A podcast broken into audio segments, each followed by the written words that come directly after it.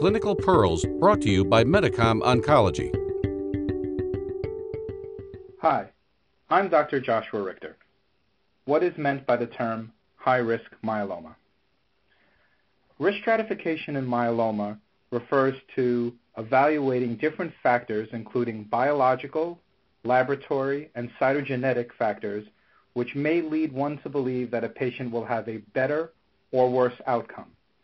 Uh, in terms of risk stratification, it doesn't per se uh, reflect what a patient or how a patient will respond to therapy, but their overall and progression-free survival. There are a variety of factors that go into this, including genetic, laboratory studies, uh, as well as biological factors. The, one of the more current evaluations of risk stratification can be seen on the website msmart.org, which is run by the Mayo Clinic, which includes factors such as early relapse after induction therapy. Uh, the revised international staging system is probably the most recent incarnation of uh, displaying a patient's risk stratification incorporated into their staging.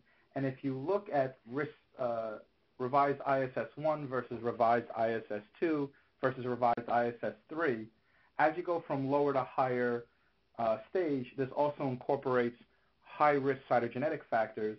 And for example, the five-year overall survival rates for IS, revised ISS1 are 82% versus 40% for revised ISS3, and the five-year progression-free survival is 55% for revised ISS1 versus revised ISS3 having 24% five-year progression-free survival.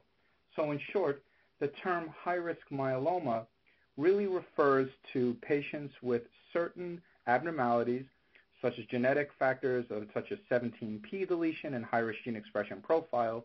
And all of this factors into how long the patient will stay in remission and how soon they will relapse, with patients with higher risk disease relapsing sooner. Don't forget to subscribe to the Medicom Oncology podcast channel for more clinical pearls. And be sure to visit managingmyeloma.com for more practice resources.